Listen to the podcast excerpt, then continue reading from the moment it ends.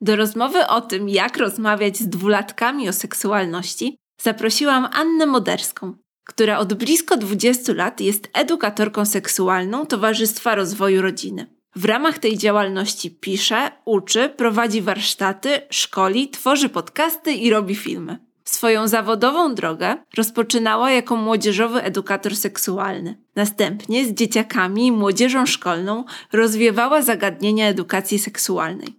Od blisko 10 lat pracuje z dorosłymi, pomagając im dbać o satysfakcjonujący seks. Wraz z Alkiem Czyżem prowadzi konto na Instagramie Seks dobry wszystkim, bo wszystkim życzy, aby ich seks był dobry. W ich ocenie oczywiście.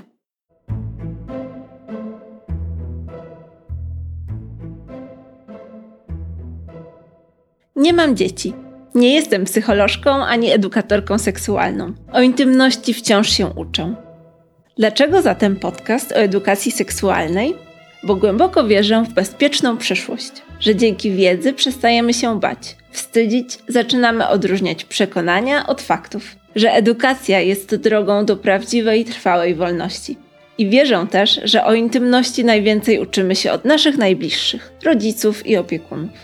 Dlatego to właśnie Wam dedykuję tę audycję. W tym podcaście usłyszysz rozmowy z 19 psycholożkami, seksuolożkami i edukatorkami seksualnymi. Poznasz odpowiedzi na ponad 300 prawdziwych pytań zadawanych przez dzieci i nastolatki. Dowiesz się też, jak rozmawiać z dziećmi o dojrzewaniu, relacjach i seksie. Jak w bezpiecznych warunkach dać im najcenniejszą rzecz wiedzę, a tym samym bezpieczeństwo i zdrowie. Pamiętaj również, że zastosowany podział według wieku jest umowny. Wybrane pytania mogą pojawić się wcześniej lub później, bo każde dziecko rozwija się w swoim indywidualnym tempie. Zapraszam do słuchania.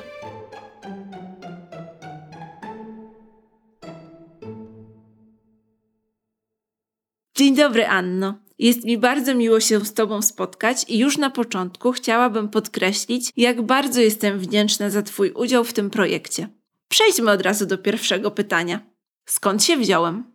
Skąd się wziąłem? Pamiętam, jak mój synek zadał bardzo konkretnie pytanie, bo nie pamiętam w ogóle pytania, skąd się wziąłem tak wprost. Natomiast pamiętam, że zadał mi pytanie, jak się urodził. Miał chyba tak dwa i pół, trzy latka mniej więcej w tym okresie i zapytał, jak wyszedł z tego brzuszka. Powiedział, że dzieci są w brzuszku mamy i zapytał, jak wyszedł z tego brzuszka. I tu muszę powiedzieć, rozumiem rodziców, którzy mają różnego rodzaju obawy, kiedy jest ten czas, żeby mówić, tłumaczyć dzieciom zawiłości ludzkiej anatomii. I ja pamiętam, mimo że jestem edukatorką seksualną od prawie że 20 lat, jak teraz sobie tak e, policzyłam jakiś czas temu. I mimo, że prowadzę zajęcia, spotkania z dorosłymi i z młodzieżą i mam pełną świadomość tego, jak należy być otwartym, to pamiętam, że pierwszy odruch, odruchowa myśl, jaka się pojawiła, kiedy mój synek zadał pytanie, bo on był bardzo nieustępliwy, zapytał mnie, czy wyszedł, jak wyszedł z tego brzuszka, czy wyszedł przez e, pupę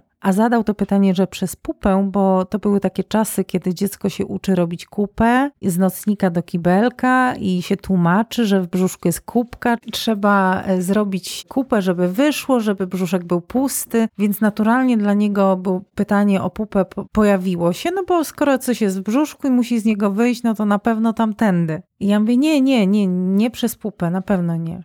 I on tak wtedy zdębiał i mówi: No to jak? Przez ucho, przez oko, nos, pępek, no bo szukał jakiegoś otworu, tak, który by tutaj zadziałał. I ja pamiętam swoją pierwszą myśl, której natychmiast się zawstydziłam, bo przyszło mi do głowy, no mały chłopczyk, dwa latka, on był bardzo taki rozgadany. I pierwsza myśl, która mi przyszła do głowy, to była, że on jest za mały, gdzie natychmiast się zawstydziłam tej myśli. Pomyślałam sobie, no ale jak za mały? Do czego za mały? I pamiętam, że powiedziałam mu wtedy zupełnie normalnie, wprost. Mówię, a pamiętasz, bo wcześniej wyniknęła rozmowa na temat różnicy narządów płciowych, męskich i żeńskich. Yy, była rozmowa na ten temat i był rysunek. Ja mu na, pokazałam na rysunku, jak to wygląda, bo on chciał zobaczyć. Mówi, pokaż mi mi, u mnie, pokaż mi. No, a ja uznałam, że mu pokażę na rysunku. Więc pokazałam na rysunku i on wtedy popatrzył, mówi tiudne. Tak był bardzo, on nie mówił tylko je, więc powiedział tiudne, ale już mu w głowce zostało. I ja mówię, pamiętasz jak pokazywałam ci rysunek y, pisi? Bo ja używałam słowa, jakie on używał. Pisia, siusiak. Pokazywałam ci rysunek i tam jest taki, jest jeden otworek na siusiu, jeden otworek na kubkę, a jeden specjalny otworek jest na dla dzidziusia. I tamtędy wychodzi dziecko. I to jest pochwa, powiedziałam. Ten otworek nazywa się pochwa i tam wychodzi dziecko. Dzieciom należy w tym wieku odpowiadać wprost. Skąd się wziąłem? Urodziłeś się z brzuszka mamy, na przykład urodziłeś się z brzuszka mamy, albo wyszedłeś z brzuszka mamy, albo cię lekarz wyjął z brzuszka mamy. Następne etapy, bo to też warto zwrócić uwagę na to, że dziecko pyta skąd się wziąłem. On nie pyta, jak się znalazłem w brzuszku. To jest następne pytanie, jak się znalazłem w brzuszku. Najpierw jest ten moment, że pojawiłem się na świecie. I wydaje mi się, że najważniejsze jest zachować tą kolejność, odpowiadać na to, co pyta dziecko. Dziecko pyta, skąd się wziąłem, czy jak wyszedłem, z, jak już byłem w brzuszku, no to jak z niego wyszedłem. Po prostu odpowiedzieć wprost. Dzieci w tym wieku są dziećmi, które nie myślą w kategoriach seksualnych. Dzieci w tym wieku poznają świat wokół siebie, poznają rączkę, nóżkę, oko, łokieć. Równie dobrze mogą usłyszeć takie słowa jak pochwa, jak e, wagina, penis. To są słowa medyczne. My możemy używać oczywiście zdrobnień, bo z dziećmi używamy różnych zdrobnień. Mówimy oczko, mówimy buzia, no, nie używamy wszystkich medycznych sformułowań na ciało ludzkie. Natomiast jeżeli tych słów będziemy używać z takim dzieckiem, to to dziecko uczy się po prostu, że jakby normalizujemy mu nasze ciała. Dziecko powinno mieć znormalizowane. Nie, nie możemy udawać, że tych części ciała nie ma. To jest chyba najgorsza rzecz, jaką możemy zrobić. Po prostu udać, że tam na dole nic nie ma. To jest, wydaje mi się, duża krzywda y, dla dzieci. Ten język, którym opisujemy części ciała, to też było zagadnienie, które często się pojawiało w moich rozmowach z rodzicami. I oni troszkę z jednej strony wiedzieli, że trzeba nazywać y, części ciała tak, jak one się nazywają. Z drugiej strony pojawiały się właśnie te określenia jak siusia, sikawka, druga pupcia. I byli w takim zgrzycie. Jak, jak to robić i co lepiej robić? Czy jest w ogóle lepiej? Powiem szczerze, że y, tutaj nawet jeśli rozmawiamy w, w, ramach edukacji seksualnej, oczywiście używamy, uczymy młodych ludzi tego, jakie to są słowa fachowe, książkowe i dobrze jest używać słów książkowych i fachowych i się nie wstydzić ich, bo to jest kluczowa rzecz, że ludzie się wstydzą. I trochę używanie słów takich, y, no, intymnych, tak, yy, zdrobnieniowych. To jest trochę takie odczarowywanie tego te, jakby wstydu, ukrywanie z tego skrępowania, bo rzeczywiście określeń jest całe mnóstwo i rodzice bardzo często używają wobec dzieci, tak? Mówią kuciapka, yy, cipcia, tam właśnie osiurek, yy, no całe mnóstwo określeń jest po to, żeby ukryć swój stres z tym związany. Ja też używałam takiego określenia, jakby jestem temu winna, że używałam, ale też y, wynikało to z tego, że ogólnie wobec mojego dziecka używałam słów pieszczotliwych i zdrobnie, zdrobnieniuszek i do tej pory mi się zdarza, czym oczywiście, że tak powiem, dostaję w cudzysłowie po głowie, nie? Mamo, nie ma czegoś takiego jak jabłuszko.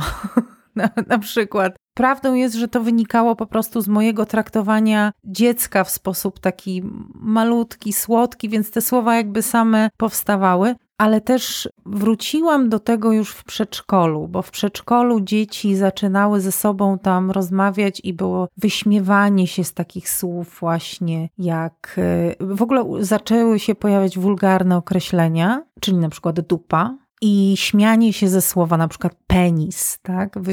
chichotanie z tego. Y, to się później wlokło jeszcze do szkoły, bo to jeszcze w szkole jest taki moment, że to zależy w jakim domu, gdzie ktoś się, roz, że tak powiem, rośnie, ale u różnych dzieci w różnym wieku, także to się wlecze do szkoły jeszcze podstawowej, że dzieci, jak ktoś powie w klasie penis, no to jest wielki śmiech po prostu. Najśmieszniejsza rzecz, dowcip jaki powiedział. Więc wróciliśmy do tego, gdzie właśnie chodziło o to, żeby wyjaśnić, że po prostu są pewne określenia medyczne, formalne, które nie powinny być niczym kontrowersyjnym. No ale to jest to, śmiejesz się, jak mówię do ciebie, twój łokieć albo twoje plecy. I on tak trochę wtedy w tym przedszkolu będąc, tak trochę zdębiał, że, że to tak, ja do tego tak spokojnie podchodzę. Mieliśmy też rozmowę na temat wulgaryzmów, właśnie na temat tej nies, niesławnej dupy.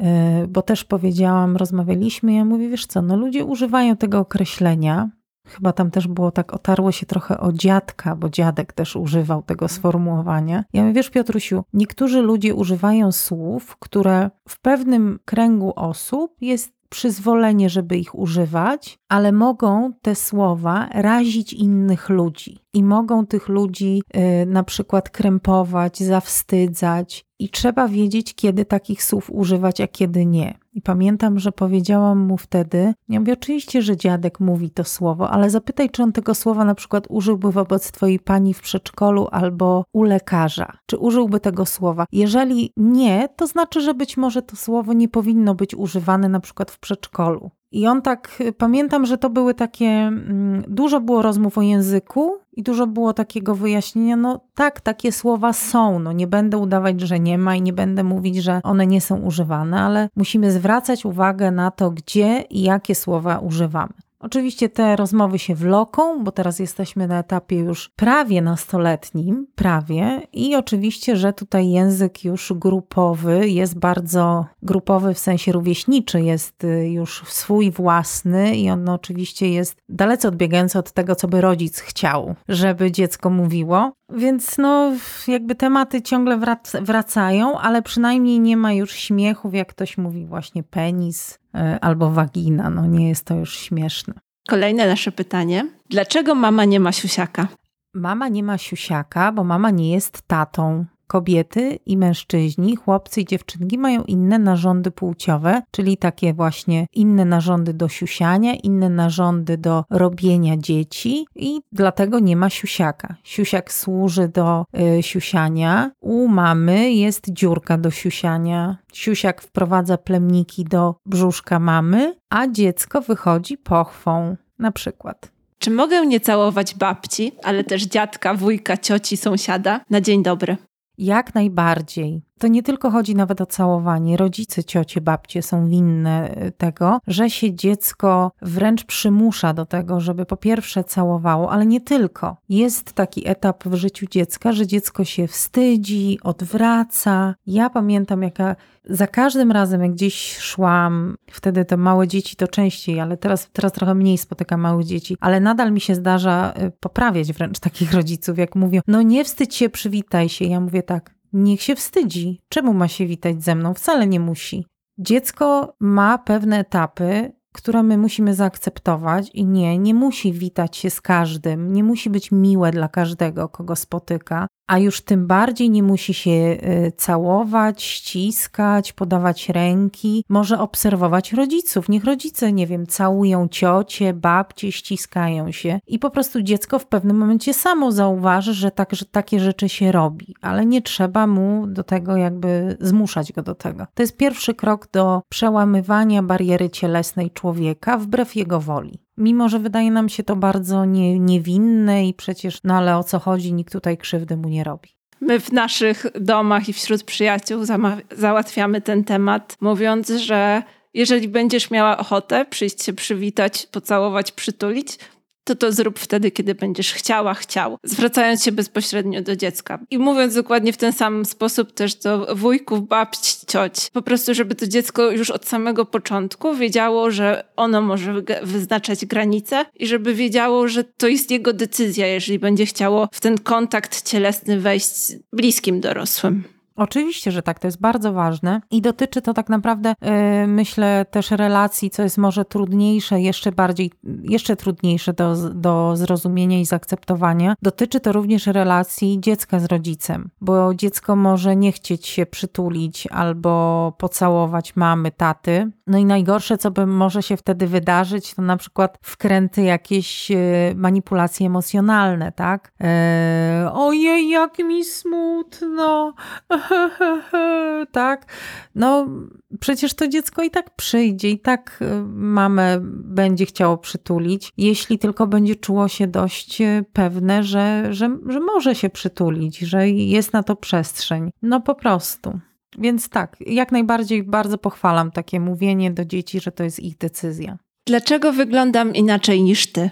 Ja zdecydowanie w takim momencie, po pierwsze, oczywiście bym powiedziała, bo każdy z nas jest różny. Jesteśmy, bardzo się różnimy. Co więcej, wyglądamy zupełnie inaczej w dzieciństwie, niż będziemy wyglądać, jak będziemy duzi. E, dziecko rośnie i też się zmienia. I oczywiście to nie jest jeszcze etap, żeby w wieku dwóch lat, to nie jest etap, żeby y, jakby ogarniać zawiłości dojrzewania i dorastania ciała, ale no dziecko, można pokazać wtedy dziecku zdjęcia swoje z dzieciństwa. Na przykład zobacz, tutaj jestem ja, jak byłam taka mała jak ty. E, I wtedy dziecko może zobaczyć pewną analogię, tak, że mama taka malutka była, a, a teraz jest duża, no to jak ja jestem malutka albo malutki, tak będę duży, to też będę inaczej wyglądał. Więc to jest taka normalizacja dorastania i też normalizacja cielesna. Ja w ogóle od początku zachęcałabym rodziców, jak mają malutkie dzieci, jeszcze takie niemówiące nawet, żeby sobie obkupili się książkami dla dzieci na temat ciała, na temat tego, jak, jak ciało rośnie, jak się rozwija. Niech to dziecko ogląda tą książeczkę, na której będzie i pupcia, i siusiak, i wszystko po kolei, i będzie widziało to, i wtedy nie będzie to dziwne dla dziecka. To są rozmowy, które się pojawiają, kiedy dziecko nie jest y, w ogóle zaznajamiane z tym tematem od samego początku. A dziecko od samego początku powinno być zaznajamiane z tym tematem. Tak jak dzieci mówi się tu oko, tu buzia, tu nosek, to tak samo można powiedzieć tu pupcia, tu nóżka. No, każdy aspekt naszej fizyczności od samego początku może być dla dziecka w taki normalny sposób y, komunikowany i książki są do tego świetną rzeczą. Ja absolutnie jestem gorącą zwolenniczką e, wychowywania dzieci z książkami, z obrazkami, żeby te dzieci mogły sobie te obrazki oglądać i same nawet sobie zaglądać do nich. A czy możesz polecić jakieś swoje ulubione pozycje książkowe właśnie dla dzieci w wieku dwóch, trzech lat w zakresie seksualności? Wiesz co, y, przyznam szczerze, że minął długi czas od tego, kiedy takie książki czytałam z moim synkiem i mu pokazywałam takie książki, więc ja bym musiała sobie przypomnieć, ale bardzo chętnie sobie przypomnę i tobie dam, żebyś mogła w podpisie na przykład do tego podcastu umieścić e, informacje o takich książkach, ale pamiętam, to dla takich maluchów to nawet były takie obrazkowe książeczki, w których po prostu był chłopczyk, dziewczynka, goli i było po prostu wszystkie części ciała. O, książka na przykład i to też ma związek z cielesnością i fizycznością normalizacją pewnego, pewnej cielesności. Mała książka o kupie. To była jedna z ulubionych pozycji mojego dziecka i ona też normalizuje pewne rzeczy związane z ciałem, niekoniecznie w kontekście seksualnym, tylko chodzi po prostu o ciało. Później jest taka, ostatnio mi się wyświetla ciągle w podpowiedziach, pupy. I są różne zwierzątka i ich pupy. I to też jest świetna pozycja dla bardzo małych dzieci do obejrzenia, że są różne pupy i dziecko pupę też ma tak? Człowiek też ma pupę i ona jest częścią ciała. Każda książka, która wpadnie w ręce, w której ciało jest pokazane, w której y, to ciało jest pokazane w sposób taki zwyczajny, normalny, bez y, jakichś zawiłości, bez jakichś eufemizmów i to znaczy słów, które mają zastąpić prawdziwe słowa określające ciało, y, myślę, że będzie dobrą pozycją. Jak nazywa się to, co mam między nogami? No i tu wracamy do pierwszego, jakby do samego początku naszej rozmowy. Należy po prostu wprost powiedzieć, że to, co masz między nóżkami, zależy od tego, czy to jest chłopczyk, czy to jest dziewczynka, powiedzieć, to jest penis i jądra, moszna na przykład, moszna, bo jądra to jeszcze chyba w tym wieku nie schodzą, ale moszna już jest, czyli to jest penis i moszna. U dziewczynki powiedzieć to jest wagina albo vulwa, bo teraz też takiego określenia się używa, vulwa, do określenia całych warg sromowych, zewnętrznych, wewnętrznych, łechtaczki, wejścia do pochwy, ujścia cewki, jakby całego obszaru mówi się słowo vulwa, ale można też znaleźć jakiś rysuneczek i po prostu wszystko po kolei nazwać i pokazać i żeby rzeczywiście i dziewczynka i chłopczyk zobaczyli zobaczyli te swoje części ciała. Czy mogę dotykać mojego peniska, mojej waginy? I tutaj powiem szczerze, myślę, że to jest pytanie rodziców, to nie jest pytanie dziecka, bo dziecko nie zadałoby takiego pytania. Tak śmiem twierdzić. Ja zmieniłam trochę to pytanie, ponieważ to wynikało z tego, że była sytuacja właśnie dziecięcej masturbacji i mama wytłumaczyła synowi, że y, nie może dotykać y, na przykład w przedszkolu, w miejscach publicznych. I stąd pojawiło się, czy mogę, a jeśli mogę, to gdzie? Okej, okay, rozumiem, to teraz jest to jasne. Więc tak, y, dokładnie w takich sytuacjach nieoczywistych wychodzi temat dotykania y, dziecięca masturbacja, czyli żebyśmy nie rozumieli tego jak masturbacja taka konwencjonalna, po prostu dotykanie własnych narządów płciowych po to, żeby je zbadać, zobaczyć ręką, tak, jak wyglądają, co się dzieje, co czuję wtedy, kiedy ich dotykam. U mnie akurat było tak, że mój synek rzeczywiście tam e, dotykał sobie w czasie kąpieli, a ja jedyny powód, dla którego zadawałam mu pytanie, bo pytałam go, czy go coś boli. Czy dlatego dotyka, bo go boli, czy, czy coś się dzieje? On mówił, nie, nic nie boli. Ja mówię, okej, okay, dobra. Kolejny raz on znowu tam coś dotykał. Leżał chyba w łóżku, ja znowu go zapytałam, czy go boli, że tak dotyka. Nie, nie, tylko się bawię. I ja powiedziałam, okej, okay, no to mówię, możesz się bawić. I wtedy chyba też powiedziałam tylko, że na pewno fajnie się bawić, własnym siusiakiem i to jest na pewno bardzo fajne, ale żeby pamiętał, że bawić się siusiakiem to e, warto w swoim własnym otoczeniu, na przykład właśnie w łóżeczku albo w łazience, że ludzie na przykład nie bawią się swoimi siusiakami, jak się tak spotykają na przykład w domu albo w przedszkolu i, i, i żeby zwrócił uwagę, że żeby takich rzeczy nie robić właśnie w takich miejscach, miejscach publicznych mniej więcej gdzieś w ten deseń to poszło, ale rzeczywiście to był świetny pretekst do tego, żeby o tym mówić, że to jest intymna czynność, ale ja mu pamiętam wtedy zamknęłam to, mówię to sobie leż i się baw. I zamknęłam drzwi, poszłam tam robić swoje rzeczy, a on wtedy, po chwilę tam jeszcze się, po, bo tam przewalał się na łóżku po południu, taki był do spania po, po obiedzie, taka, takie dżemkowo, a potem wstał, przyszedł i w ogóle temat zniknął, więc to nie jest tak, że te tematy wracają, y, że trzeba strasznie długo długo, wystarczy bardzo krótko wyjaśnić. Nie wolno zawstydzać, o tym pamiętajmy. Nie zawstydzajmy. Nie mówmy dziecko, żeby tego nie robiło, albo a gdzie ty tam te łapki pchasz? Nie wolno. Ja rozumiem troskę rodziców, mówię. Ja zwracam na to uwagę, bo zastanawiałam się, czy go coś nie boli, nie swędzi. No, z tego powodu chciałam się upewnić, że wszystko jest w porządku. Jeszcze powiedziałam, to jak cię będzie coś swędziało, bolało, to mi od razu powiedz. I to był temat. Natomiast nie wolno zawstydzać, nie wolno zabraniać dzieciom tego robić.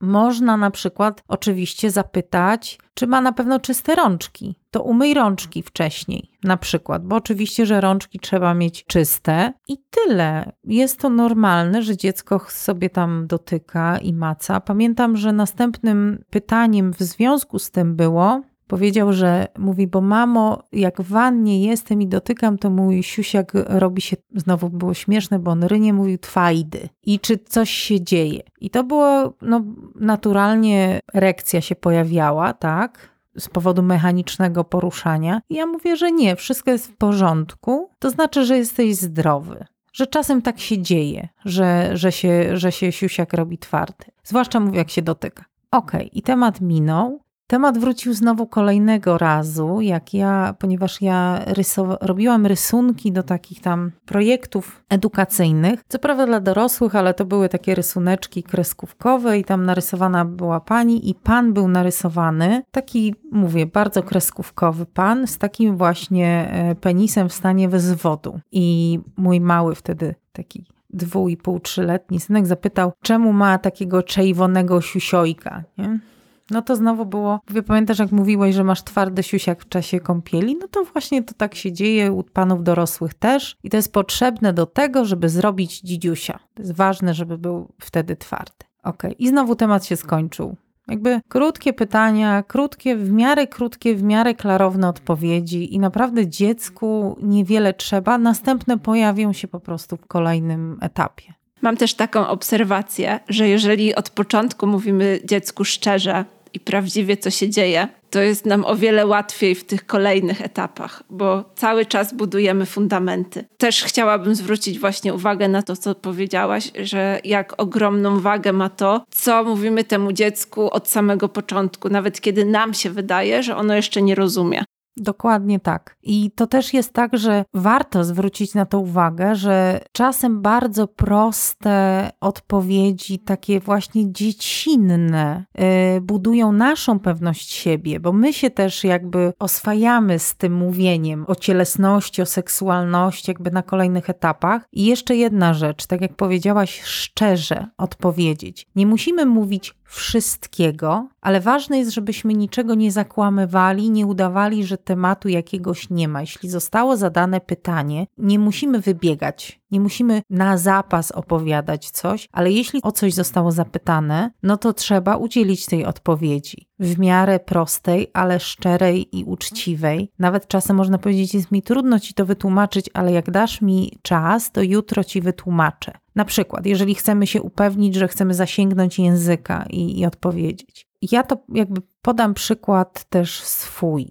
Był taki moment już później, jak właśnie w szkole, nie wiem, dwa lata temu, rok temu, gdzie w klasie rzeczywiście tematy około seksualne już bardzo dużo było tych tematów i wtedy pamiętam, e, syn powiedział mi coś takiego, że coś tam złościł się na jakiegoś kolegę, który strasznie dużo wracał do tematów, ale taki, on mówi, on mnie strasznie denerwuje, on tak ciągle jest taki podjarany tym i ciągle tylko ha, ha, ha, ha, hy, hy, hy, i tak się śmieje z tego tematu, mówi, mnie to tak denerwuje, ja tak nie lubię z nimi gadać na te tematy, powiem ci mamo, że ja, ja to lubię z tobą o seksie porozmawiać, bo to, to tam ciężko mi bardzo. Odczułam małą satysfakcję, oczywiście, dumę i zadowolenie, że w tak kluczowej rzeczy jednak on wybiera sobie osobę, której może zaufać i z którą może porozmawiać, której może zapytać o ważne rzeczy, a nie powiela, powtarza jakieś tam głupoty, które gdzieś tam koledzy, koleżanki, chichocząc się, przekazują sobie. Bo o ile,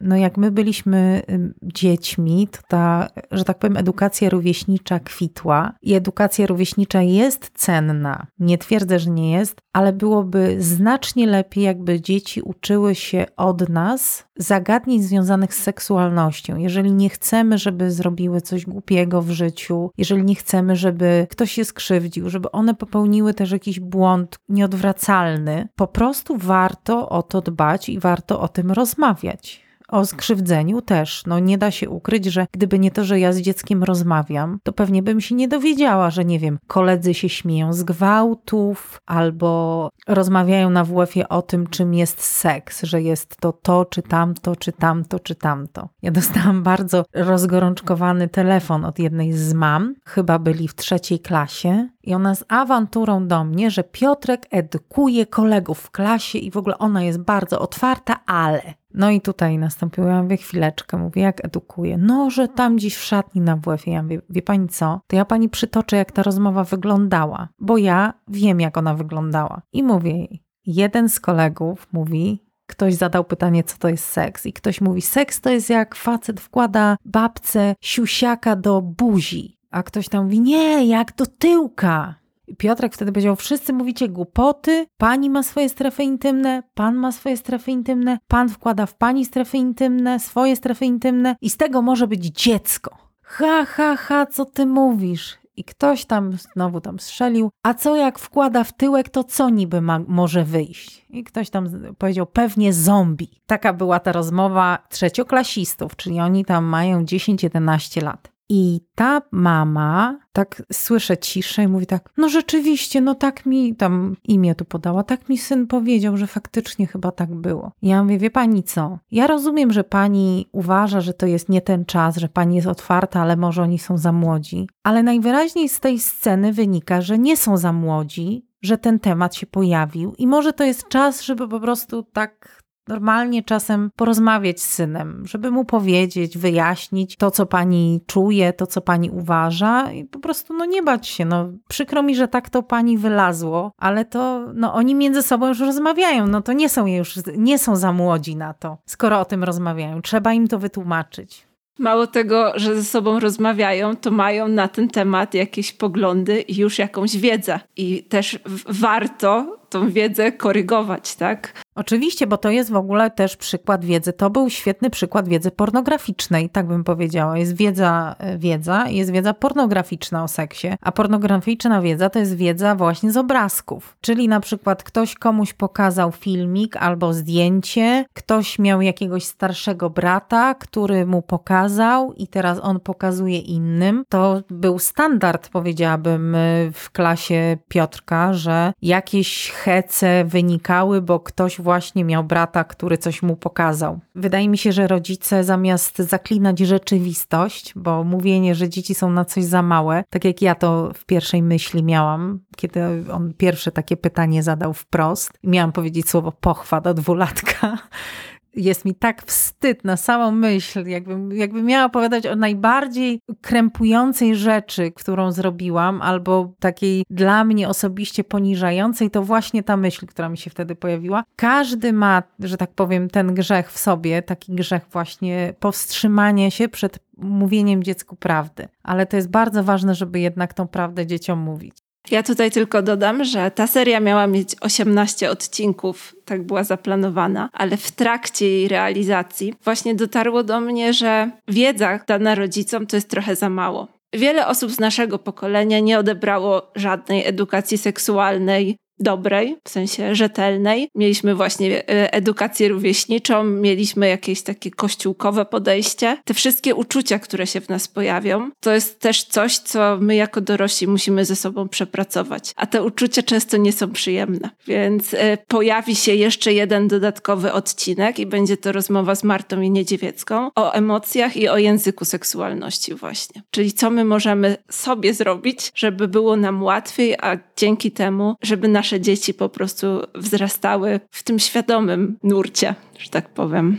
Ja wiem, że może być ciężko rodzicom, bo rodzice nie chcą słyszeć, że ich dzieci rosną. Seksualność nam się kojarzy nieodmiennie z dorosłością, więc jeżeli to się ten temat pojawia się w ustach dzieci, to wpadamy w panikę, że czy to już ten moment, boimy się, że oni już nie są tymi takimi malutkimi dziećmi, nawet jeśli nie chcemy przed sobą tego przyznać. To jest ten strach, że, że one rosną. Ale warto pamiętać, że jeżeli my im czegoś nie powiemy, to powiedzą im rówieśnicy, powiedzą im ludzie, których nie chcemy, żeby im mówili. Proszę Państwa, no to jest taki, nie chcę być adwokatem diabła. Jeżeli nie chcecie, żeby edukatorzy seksualni uczyli Wasze dzieci, to musicie Wy im tłumaczyć, tak, żeby dostali tą wiedzę tak, jak Wy byście ładnie im chcieli przekazać, żeby, żeby to była wiedza przekazana we właściwy według Was sposób.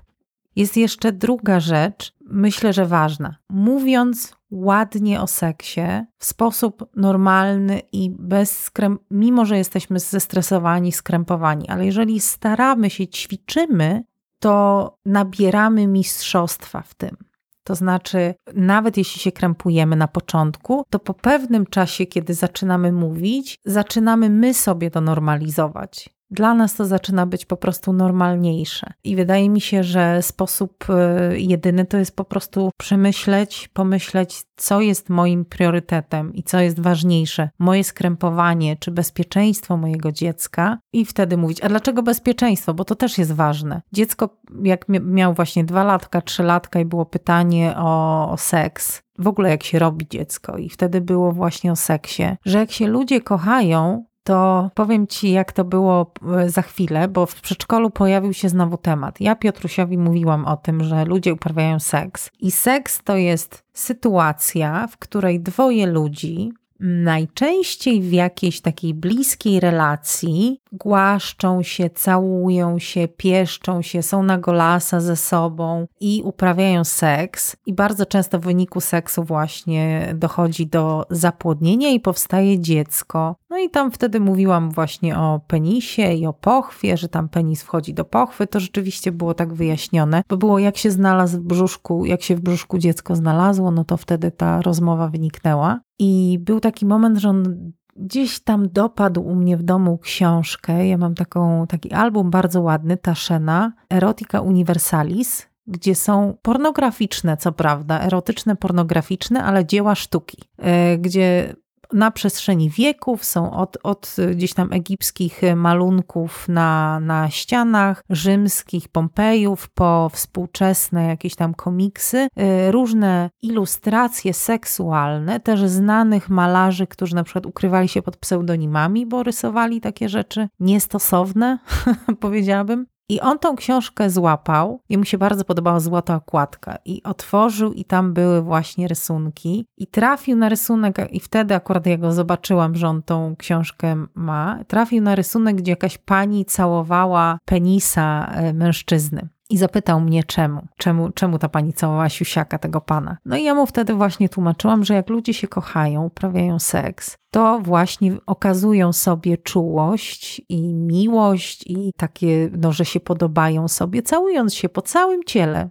po całym, całym ciele, yy, również w siusiaka, w pisie i tak dalej. Więc ja mu to po prostu tak powiedziałam, że jak ludzie się kochają, to się całują po całym ciele, ale powiedziałam mu, bardzo ważne jest, żebyś wiedział, że to tylko robią dorośli ludzie między sobą. Że dorośli ludzie na przykład nie całują dzieci w całe ciało, yy, że dzieci nie powinny też całować dorosłych nigdzie w ciało, że to tylko dotyczy osób dorosłych. I tutaj była taka on wracał do tej rozmowy, bo go to bardzo zaintrygowało i pytał, czyli jak dorosły nie może całować dziecka? Ja mówię, nie, dorosły nie może całować dziecka. I jak robi to, to znaczy, że robi coś bardzo, bardzo złego i trzeba od razu powiedzieć komuś innemu, dorosłemu, mamie albo tacie, koniecznie trzeba powiedzieć, że coś takiego się dzieje. I to było bardzo na bardzo wczesnym etapie, ale ja byłam super wdzięczna, że ten temat wypłynął, no bo naturalnie była szansa w ogóle o tym zacząć rozmowę. I znowu ona później gdzieś tam wróciła w następnych etapach, ale on był już dużo starszy. I ja przekazałam, pamiętam, bo wyjął tą książkę i od razu następnego dnia, odprowadzając go do przedszkola, wywołałam panią wychowawczynię i tłumaczę jej. Mówię, jest taka a taka sytuacja.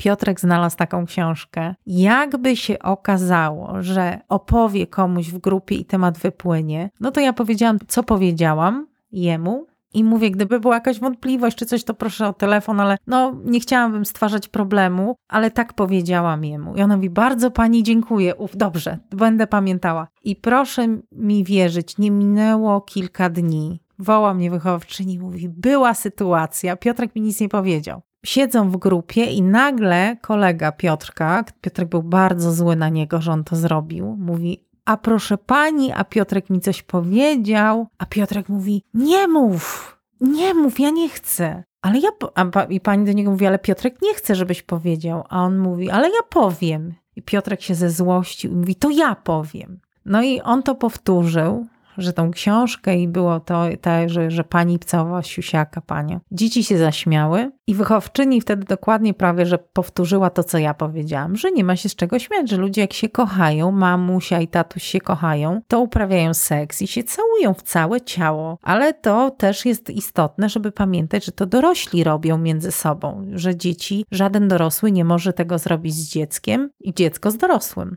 dzieciom natychmiast jakby minął, minęło chichotanie, temat się skończył i nigdy do tego nie wróciły.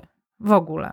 Wtedy w przedszkolu, nie? Ale właśnie chcę powiedzieć, jak ważne jest, żeby nie panikować, że nawet jeśli myślimy, że będzie strasznie i powiemy coś nieodpowiedniego, no dopasowujmy ten język do dziecka i używajmy słów kulturalnych medycznych, kulturalnych, to nie popełnimy żadnego błędu. Bo nawet jeśli dziecko będzie takiego słowa używało, to nie będzie to nic strasznego. Ja zwróciłam uwagę na jeszcze jedną rzecz z tej anegdoty, że kiedy odpowiadamy dziecku w sposób wyczerpujący, ale dostosowany do jego wieku, to właśnie ten temat się kończy.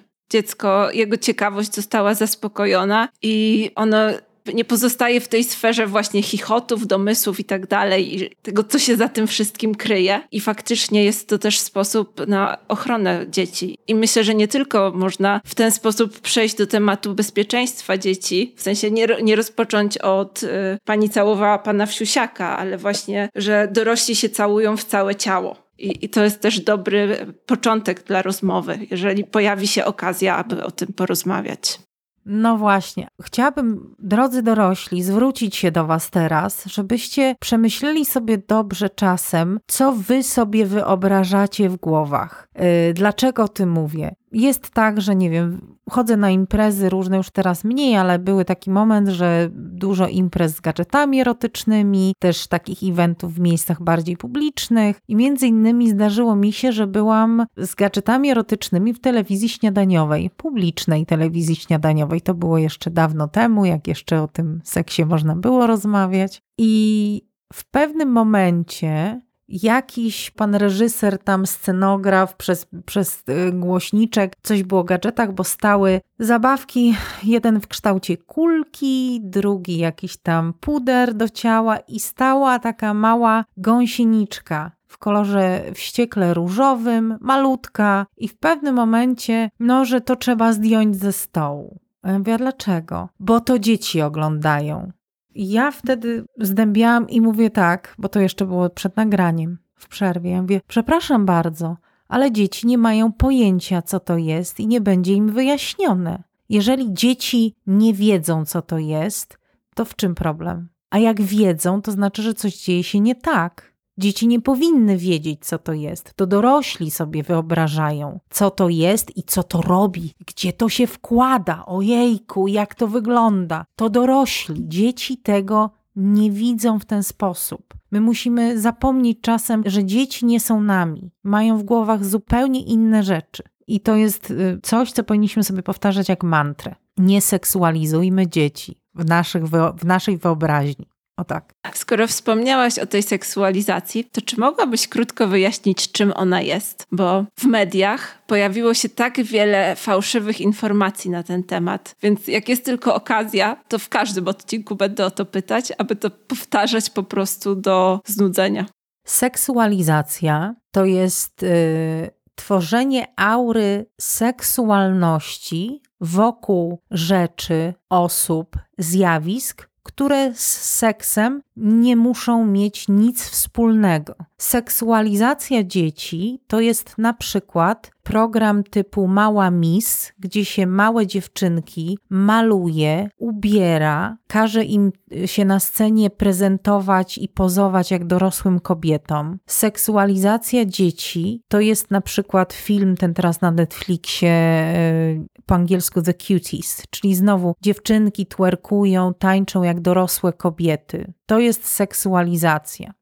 Seksualizacja kobiet to jest na przykład używanie nagich kobiecych ciał czy ponętnych kobiecych ciał w reklamach. To jest seksualizacja kobiet. Natomiast to, o czym my mówimy, to jest edukacja seksualna. Ludzie z natury są seksualni, to znaczy naturalnie, z biegiem czasu, coraz więcej rzeczy wokół seksualności będzie ich ciekawić, łamane przez dotyczyć to mogą być właśnie rzeczy związane, i to też jest seksualność, po prostu z naszym ciałem, czyli jakie jest nasze ciało, co robią części ciała, wszystkie części ciała. To nie jest tak, że jakaś część ciała jest mniej warta tego, żeby o niej mówić. Tak, żeby ją y, wyjaśnić dziecku. Oczywiście, że nasze normy społeczne zakładają, że nie chodzimy na golasa i ubieramy na siebie ubranie, ale to myślę, że to nie tylko dotyczy narządów płciowych, bo też na przykład pracując w banku nie chodzimy w krótkiej bluzeczce z, z brzuchem na wierzchu. Dotyczy to obu płci, tak? Yy, albo na przykład nie chodzimy w samych majtkach po ulicy, tak? Bo już zasłoniliśmy te najważniejsze miejsca. Więc yy, oczywiście, że normy społeczne określają, które części ciała, w jakich okolicznościach, gdzie i jak będą bardziej lub mniej eksponowane. To jest naturalne, ale nadal to są części ciała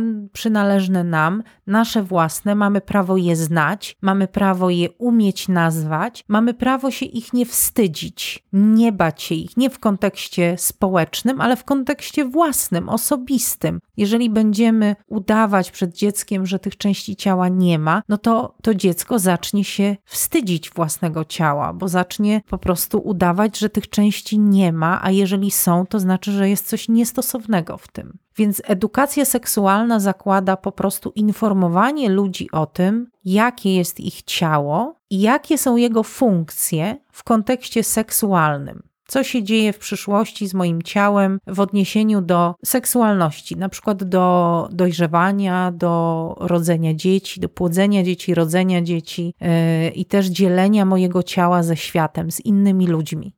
O, do tego się to sprowadza.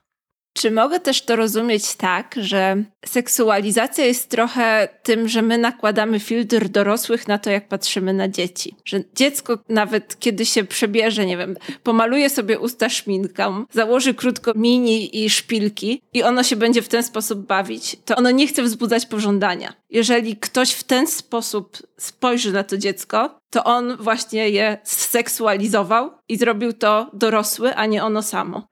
Tak, to znaczy ja dlatego powiedziałam o tych dziewczynkach w tych show, dlatego że to nie, te dziewczynki same nie decydują o tym. To, że dziecko w domu samo sobie na przykład, nie wiem, maluje szminką usta, bo widzi mamę, która to robi, albo właśnie zakłada szpilki, bo są, y, to, to, że dziecko same to robi, to dziecko tylko naśladuje dorosłych. I tak, seksualizacją byłoby o na przykład zakładanie, że jeżeli chłopiec na przykład zaczyna w łazience malować albo przypinać spineczki, to od razu on jest jest gejem, więc trzeba to szybko z niego wytępić, żeby przypadkiem nie okazał się gejem, bo to jest w ogóle straszny lęk tradycjonalisty. To jest niemęskie, co to dziecko robi. Dziecko nie robi rzeczy męskich lub niemęskich, kobiecych czy niekobiecych. Dziecko po prostu poznaje świat wokół siebie w najbardziej niewinny, prosty sposób, jaki dziecko może. Rzeczy są i może je próbować, zakładać, nie wiem, no właśnie, malować albo nie.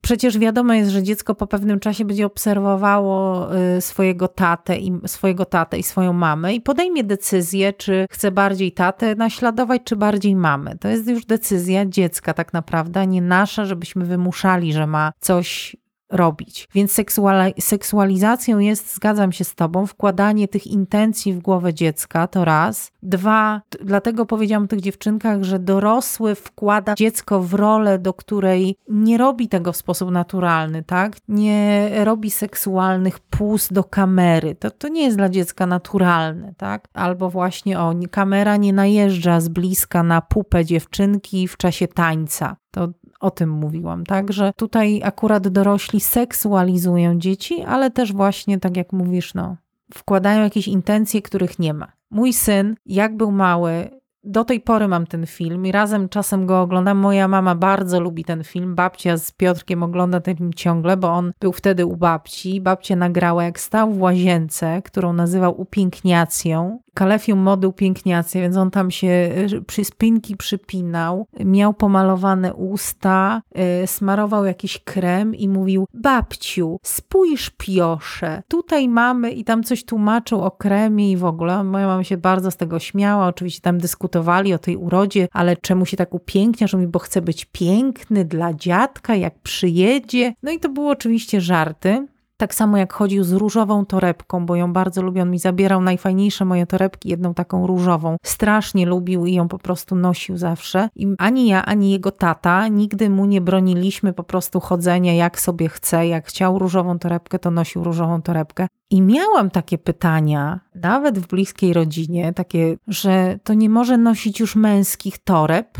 Ja wtedy nie zapomnę, też tak popatrzyłam, mówię tak, ale co? Boisz się, że będzie mało męski w przyszłości? Nie, nie, nie, nie, nie o to chodzi. I jakby temat umarł. Oczywiście, że teraz, jakbyś mojego syna poznała, to jest dziecko, które, y, no nie wiem, gra w czołgi, uwielbia y, zagadnienia związane y, z uzbrojeniami, z z wojnami, jego to fascynują takie rzeczy. Naprawdę nie jest to dziecko, które można by było y, uznać za w takim tradycyjnym rozumieniu zniewieściałe. I nikt go do tego nie zmuszał, nie namawiał, nie kierował w danym kierunku. On po prostu wyrósł i jest sobie so, swoim człowiekiem. No, na tyle, na ile wyrósł do tej pory. Ale to, że my ubierzemy dziecko tak czy inaczej, że dziecko coś ubierze, to w ogóle nie ma za tym jakiejś podwójnej treści. O tak, to my chcemy coś widzieć, nie dziecko. Też chciałabym zwrócić uwagę, że dzieci wybierają po prostu przedmioty, które im się podobają.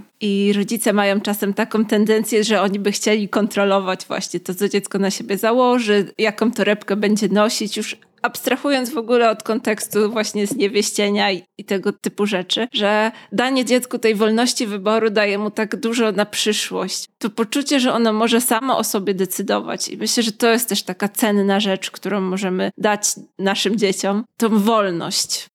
Tak, To jest bardzo ważne. I teraz muszę powiedzieć, że na przykład też się zdarza już, Piotrek relacjonuje mi różne rzeczy też ze szkoły, jak na przykład pojawiają się tematy, gdzie zdarzają się w szkole tacy chłopcy, bardzo niewielu takich, ale są tacy, którzy na przykład startują z takimi tekstami, że ktoś na przykład mówi, że ma pedalskie spodnie, tak? Nie chcę używać tutaj niemiłego języka, ale dokładnie takiego języka dzieci używają. I mój syn, który jest wychowany na w tym kontekście na bardzo osobę y, akceptującą, tolerancyjną i też było trochę rozmów na temat tego, że nie można w ten sposób mówić, że to jest, y, chodzi o to, żeby kogoś poniżyć, ale też nie ma przecież powodu do poniżania, bo no i tutaj cała historia na ten temat. I on na, na te komentarze takich chłopców, jak ja rozmawiam, mówię, no jak ty reagujesz? A on tak wzruszył ramionami tak, no co mam powiedzieć? Że jest głupi? Zresztą mówi, jak tak mówi, to chyba mam ładne spodnie, no. Czyste. Właśnie to jest ta wolność, którą dajemy naszemu dziecku, ta wolność w głowie, że ono samo za siebie decyduje i, i, samo jest pewne w tych swoich decyzjach, że nawet takie komentarze, które są nieprzyjemne, które są przykre, nie są w stanie zburzyć tego poczucia własnej wartości, które budujemy w ten sposób w dzieciach.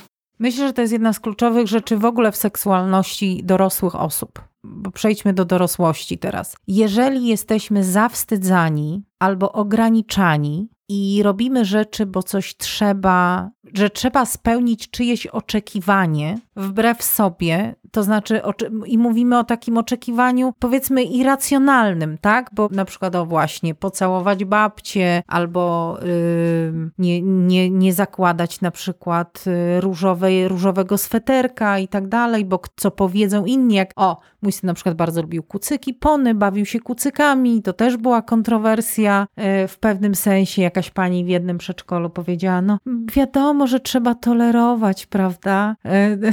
Z, z takim z takimi słowami właśnie wyszła. Także ludzie różnie reagują, jeżeli my koniecznie tak jesteśmy ograniczani w takich zupełnie nieistotnych rzeczach, bo musimy spełnić oczekiwanie społeczne i wpasować się w jakąś rolę, która na danym etapie nie jest nasza, to jako dorośli ludzie autentycznie mamy bardzo duży problem z określeniem czego, co my lubimy czego my chcemy, że nasze potrzeby są ważne w kontekście seksualnym, w kontekście cielesności, a nie innych osób. Nie zdajemy sobie sprawy, jak bardzo y, takie drobne rzeczy już w dzieciństwie mogą wpływać na to, jacy jesteśmy jako dorośli. Absolutnie się z tym zgadzam. Wracam natomiast do mojej listy pytań. Co to są prywatne części ciała? Prywatne części ciała to są te części ciała, które nie chcesz, żeby inni oglądali. I prywatne części ciała to mogą być na przykład stopy, bo nie lubisz, jak ktoś ogląda Twoje stopy, albo to może być Twój brzuszek, bo nie chcesz, żeby ktoś oglądał Twojego brzuszka. Y, czyli to są wszystkie części ciała, które chcesz zakryć, żeby inni nie oglądali. I tyle. Tak bym powiedziała.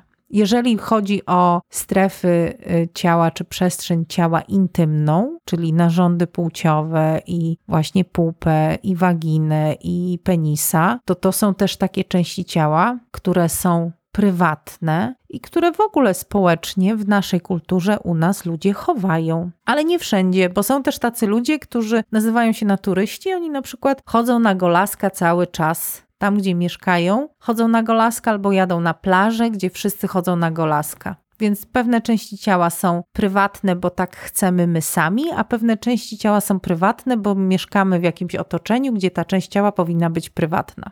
Jak umyć mojego peniska i analogicznie moją waginę?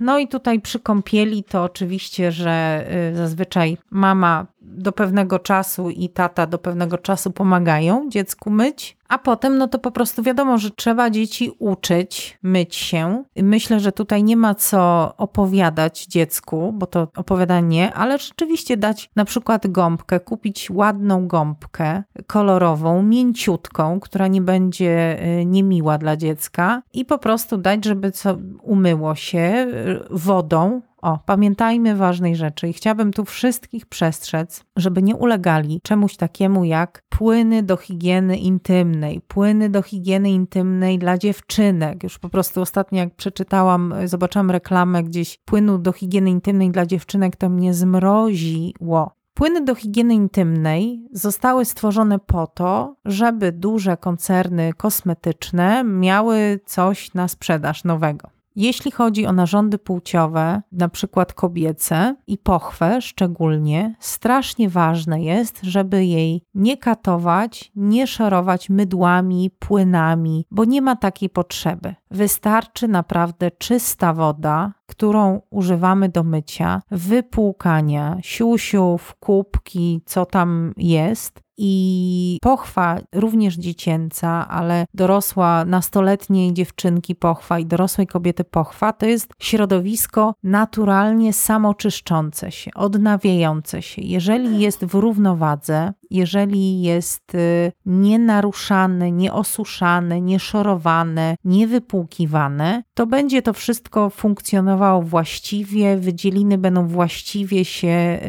y, że tak powiem, wydzielały. Natomiast w momencie, kiedy zaczynamy szorować, wypłukiwać, wymywać śluzówkę, to w pochwie następuje brak równowagi i zaczyna ona jeszcze bardziej produkować ten śluz. Jeszcze więcej pojawiają się zaczerwienienia, swędzenia. Dziewczynki na przykład małe, jeżeli coś takiego się dzieje, zaczynają się drapać, zaczynają być problemy, infekcje na przykład, bo wiadomo, że dzieci dotykają paluszkami, rączkami, więc dbajmy o to, żeby te rączki były czyste. Mówmy dzieciom, żeby miały czyste rączki, ale wystarczy woda, y, ciepła woda i tyle. I tego tego uczmy. Chłopców oczywiście trzeba uczyć tam kolejnej rzeczy, bo jest napletek, który trzeba umieć zsunąć i też to rodzice kontrolują i sprawdzają, dlatego że może nastąpić coś takiego jak e, stulejka, gdzie ten napletek po prostu się nie zsuwa. Więc na to rodzice naturalnie powinni zwracać uwagę i nie muszą cały czas stać oczywiście nad dzieckiem, ale jeżeli jest takie małe, no to być gdzieś tam w pobliżu, jak się dziecko myje. I myślę, że dwulatek może gąbeczką już się, trzylatek może gąbeczką już sam się myć, płukać, ale dobrze jak rodzic pomaga dziecku i jest przy dziecku w takiej sytuacji.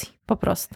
Tak, bo sytuacja była taka, że mamo, daj mi spróbować i jak to zrobić no to wtedy trzeba po prostu właśnie wziąć gąbeczkę, wziąć wodę i po prostu pokazać, y, że trzeba na przykład wytrzeć i wycisnąć gąbkę, żeby woda spłukała, poleciała woda po siusiaku, poleciała woda po waginie i żeby przepłynęła dookoła w zakamarki, różne boczki, tak? Należy wodą myć, dbać o tą wodę, żeby była wszędzie, żeby się dostała i przepłynęła, ale nie mydła, i nie, nie płyny do higieny intymnej dla dziewczynek. To jest jakiś horror po prostu. Ważne, żeby przestrzegać przed e, właśnie tymi produktami, które no, nie służą zdrowiu dzieci. Kto może mnie dotykać, kiedy jestem na golasa? W zależności od sytuacji może dotknąć cię mama, tata lub lekarz, jeśli ta sytuacja tego wymaga, ale tylko ty możesz dotykać się zawsze. I wtedy trzeba wytłumaczyć, że mama i tata dotykają dziecka, bo na przykład pomagają mu się umyć, bo sprawdzają, czy wszystko jest w porządku. Jak coś boli, swędzi, to można pokazać mamie i tacie. I mama i tata zobaczą, albo lekarstwo czasem trzeba podać, trzeba posmarować jakimś kremem na przykład. I też można powiedzieć, że małe dzieci, na przykład mama przebiera y, pieluszki, smaruje kremem, więc mama i tata tak. I w wyjątkowych sytuacjach lekarz może też Cię dotykać, y, bo musi też sprawdzić Twój stan zdrowia. I to są jedyne osoby, natomiast nie może Cię dotykać nikt poza tym, albo nie może Cię dotykać w innych sytuacjach niż jest to wymagane, na przykład sprawdzeniem, że coś się dzieje nie tak. Chcemy, żeby nasze dzieci były bezpieczne. Tak? I nie chcemy, żeby ktokolwiek dotykał je w sposób niewłaściwy. I oczywiście mogą być takie sytuacje, ekstremalne, wyjątkowe, w których to najbliższa osoba, taka, której dziecko ufa, też dotyka to dziecko niewłaściwie. Więc jeżeli jesteśmy rodzicem, które chce, żeby dziecko y, miało pewność, że taka rzecz się nie wydarzy, czy chce, żeby dziecko y, było bezpieczne, to powinno to dziecko uczulać i mówić, że nawet mamusia i tatuś mogą dotykać cię tylko w uzasadnionych sytuacjach. Jak na przykład pomagają ci się umyć i ty tego chcesz. Jak muszą sprawdzić, czy wszystko jest w porządku, mówisz, że coś cię boli albo swędzi i wtedy sprawdzają. Albo pomagają ci się wytrzeć w toalecie, na przykład przy używaniu papieru, tak, toaletowego. Wydaje mi się, że w interesie rodziców jest to, żeby dzieci takie, na takie rzeczy uczulać, że nikt nie może ich dotykać w innych, innego typu sytuacjach, i, a już na pewno trzeba uczulać dziecko, że jeżeli taki rodzic mówi, że to jest taka nasza tajemnica, to to jest absolutnie niewłaściwa sytuacja. I trzeba szybko przybiec do mamy i to powiedzieć, że tak było. Wydaje mi się, że to jest ważne. To jest bardzo ważne i też to pytanie się tutaj dlatego pojawiło, ponieważ na te rozmowy, które chronią nasze dzieci, nigdy nie jest za wcześnie. I nie ma takiego momentu, że, że przychodzi i teraz możemy o tym porozmawiać. Właśnie nasze dzieci chronimy w ten sposób, że od początku uczymy je tych właściwych postaw i zachowań i zaufania do nas. Mamy teraz sytuację mamy karmiącej ze starszym dzieckiem, które pyta, dlaczego dzidziuś zjada ci pierś? Dzidziuś nie zjada mi piersi, tylko zjada mleko, które w tej piersi jest produkowane, bo piersi robią mleko. Nie cały czas, akurat ludzkie piersi robią mleko tylko wtedy, kiedy jest mały dzidziuś, ale są takie zwierzęta, które no też po urodzeniu małych zwierzątek mają mleko, na przykład krowy. Mleko krowy jest z piersi krowy. Myślę, że to po prostu tak trzeba chyba wytłumaczyć. Dlaczego nie można być na golasa na plaży? Ja chcę, żeby moje dziecko było ubrane w majteczki, y, z tego powodu, że nie chcę, żeby ktoś je oglądał nago. Ale dziecku nie mogę tego powiedzieć wprost, tak? Na pewnym etapie nie, może jak będzie starsze, tak, że dlatego, ale dopóki jest małe, to nie. Więc y, ja bym po prostu powiedziała, że plaża to też jest miejsce publiczne i też uczymy się funkcjonować już jako osoby publiczne. Jeżeli jesteśmy w takim miejscu, no to oczywiście nosimy majteczki. Zobacz, wszyscy ludzie mają majteczki. Mają plażowe majtki, które można moczyć, można w nich pływać, ale wszyscy są ubrani. Chyba, że jesteśmy na specjalnej plaży, o której wspomniałam, y, i to jest plaża nudystów, i tam wszyscy chodzą na golaska. Ale na takiej plaży my nie chodzimy, bo mama na przykład by nie chodziła na golaska na plaży, bo by nie chciała. A dlaczego? Bo by jej marzła pupa. Oczywiście żartuję, można powiedzieć, bo każdy tak naprawdę decyduje, y, ile może pokazać, a ja bym nie chciała pokazywać za bardzo mojej pupy. Ale jak ty będziesz dorosły i pójdziesz na plażę, wybierzesz sobie plażę, jaką chcesz, i wtedy możesz wybrać plażę na turystów. To też fajnie pokazuje, że rodzice też mogą stawać, stawiać swoje granice i są sytuacje, w których się czują dobrze i się czują niedobrze, czują się komfortowo i niekomfortowo i dziecko obserwując takie zaufania samo dla siebie po prostu wyciąga jakąś e, lekcję ważną. Tak, zdecydowanie. No my jednak uczymy dzieci norm i to mogą być nasze normy osobiste, domowe, ale to też są normy społeczne, w których funkcjonujemy po prostu po to robimy to, żeby nasze dziecko dobrze w tym społeczeństwie, w którym jest, funkcjonowało. Bardzo Ci dziękuję. To już było moje ostatnie pytanie na liście, ale zanim się rozłączymy, chciałabym Cię zapytać, dlaczego zdecydowałaś się wziąć udział w tym projekcie? Żyjemy w bardzo ciekawych czasach. Żyjemy w ciekawych czasach, w których e, temat seksualności, temat ciała e, jest jednym z kluczowych tematów, które się przetaczają przed naszymi oczami trwa walka i wojna, powiedziałabym, postrzegania ludzi, postrzegania świata, intymności, seksualności przez ludzi. I w moim odczuciu edukacja seksualna jest niezbędna do tego, żebyśmy się nie zatracili właśnie w świecie, w którym ludzie nie będą mogli o sobie decydować, w którym będą się czuli źle ze swoją seksualnością, a tym samym ze sobą. Jestem przekonana, że seks jest absolutnie kluczowy w życiu człowieka. Nie mówię seks jako seks, który uprawiamy z drugą osobą i nie wiem, pozycje, które przyjmujemy, tylko seks ogólnie jako zjawisko, które powoduje, że my jako gatunek się rozwijamy. To, że człowiek istnieje, to istnieje dlatego, że istnieje seks, że my się rozmnażamy płciowo mówiąc krótko, biologicznie. A ponieważ my się rozmnażamy płciowo, to seks jest w dużej mierze decydujący o tym, że jesteśmy tutaj. I oczywiście ten seks podlega strasznym restrykcjom w wielu aspektach. Kultura modeluje i modyfikuje naszą seksualność. Są takie kultury i takie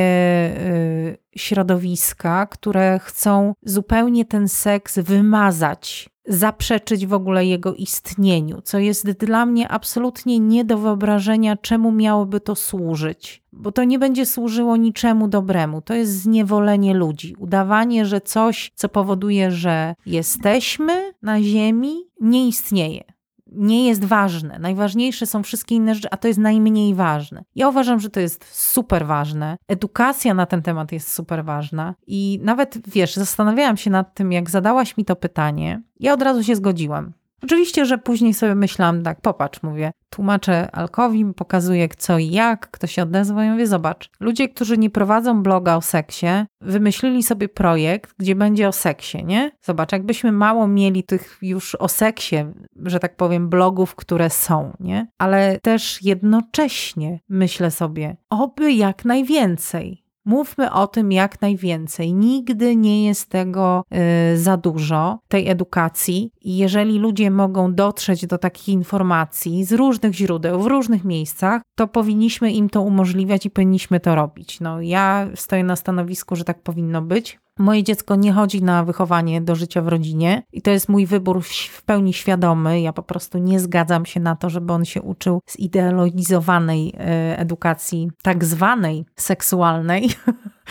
po prostu się na to nie zgodziłam i naprawdę uważam, że powinniśmy, jeżeli są edukatorzy, którzy mogą ludzi uczyć i mogą im udzielać informacji i wsparcia, to powinno tak być. I dlatego ja się zgodziłam. Tak, to chcę podkreślić, że wszystkie osoby, od których dostałam do tej pory odpowiedź, to była odpowiedź twierdząca i wszyscy widzą potrzebę i konieczność mówienia o seksie w taki normalny sposób. Taki, który nie zawstydza, który nie ośmiesza, który nie wulgaryzuje, który też nie jest ujęciem pornograficznym. Nasza inspiracja do zrobienia tego podcastu, to wiadomo, ostatnie e, zdarzenia polityczne były taką iskrą, która po prostu e, rozpaliła rozpaliła ten ląd, ale ja mam takie poczucie, że nasze pokolenie zaczynało dostawać trochę tej edukacji seksualnej w tym dobrym ujęciu. Wciąż jest mnóstwo rzeczy do zrobienia. Miałam lepsze i gorsze nauczycielki czy nauczycieli. W domu nie rozmawialiśmy niestety i to jest świadectwo wielu moich rówieśników, przyjaciół i znajomych. I nagle znów zamykamy te drzwi nagle znów e, cofamy się. Nagle znowu w ten seks wchodzi ideologia, wchodzą poglądy polityczne. Przestajemy rozmawiać o faktach, przestajemy rozmawiać o zdrowiu, o bezpieczeństwie, a zaczynamy o tym seksie rozmawiać. Właściwie to nawet trudno mi jest określić w jakim kontekście tak naprawdę wkładamy znowu seks w religijne kajdany. Seksualność była trzymana w, religi- w religijnych kajdanach przez te wszystkie stulecia, tysiąclecia i my je po prostu znowu chcemy jakby zapiąć w tych kajdanach pewne środowiska, i to nie mówię o ludziach zwykłych, mówię o środowiskach wpływu, środowiskach władzy. Nie, nie twierdzę tylko nasza, nasz rząd, tylko mówię w ogóle ludzie, którzy mają ogromny wpływ na miliony ludzi na świecie. Oczywiście, że w moim odczuciu jak najbardziej chcą mieć większą kontrolę nad ludźmi, tak? Y, I większą kontrolę ma się nad ludźmi, którzy są niewykształceni, nieszczęśliwi, sfrustrowani. Rozmnażaj, tak, rozmnażają się bez żadnych y, w ogóle decyzji ze swojej strony, tak? Oby było ich jak najwięcej, byli jak najgłupsi i jak najmniej szczęśliwi i nie potrafili o sobie decydować. To jest po prostu, jak dla mnie, niestety zjawisko, które dzieje się w wielu częściach świata i w wielu krajach, gdzie takie środowiska ortodoksyjne są jakby inspirowane i te fundamentalistyczne przekonania i te przekonania ludzi bardzo tradycyjne y, są jakby podgrzewane po to, żeby więksi gracze mogli na tym zyskać. Ja jestem przekonana, że dzięki temu, że my tą edukację seksualną promujemy i mówimy, i ona, no nie, nie uważam, że da się zatrzymać. Jestem głęboko przekonana, że się nie da. To robimy dobrze. Ja też myślę, że się nie da, ponieważ właśnie to, to moje pokolenie to jest to pokolenie, które odczuwa jego brak, a jednocześnie zdaje sobie sprawę z ogromu jego wartości i ważności. I moje pokolenie zaczyna mieć dzieci. I zdaje sobie sprawę, że one nie dostaną edukacji seksualnej rzetelnej w szkole, więc wiedzą, że muszą wziąć sprawy w swoje ręce. I właśnie dlatego robimy ten podcast, bo w ostatnich pięciu latach zostaliśmy ciocią i wujkiem dla mnóstwa wspaniałych e, dziewczynek i chłopców i oni nas też pytają. I po pierwsze ja chcę wiedzieć, co im odpowiadać. Nie chcę czuć tego wstydu, zażenowania e, i chcę wiedzieć i to jest trochę podcast dla mnie. A druga rzecz, że chcę dać rodzicom narzędzie, że jeżeli oni się czują tak jak ja, to żeby zyskali i wiedzę, i otwartość, i odwagę. I że myślę właśnie, że ta rewolucja seksualna to będzie się teraz odbywać w domach. W tych domach, którym zależy na bezpieczeństwie i zdrowiu dzieci.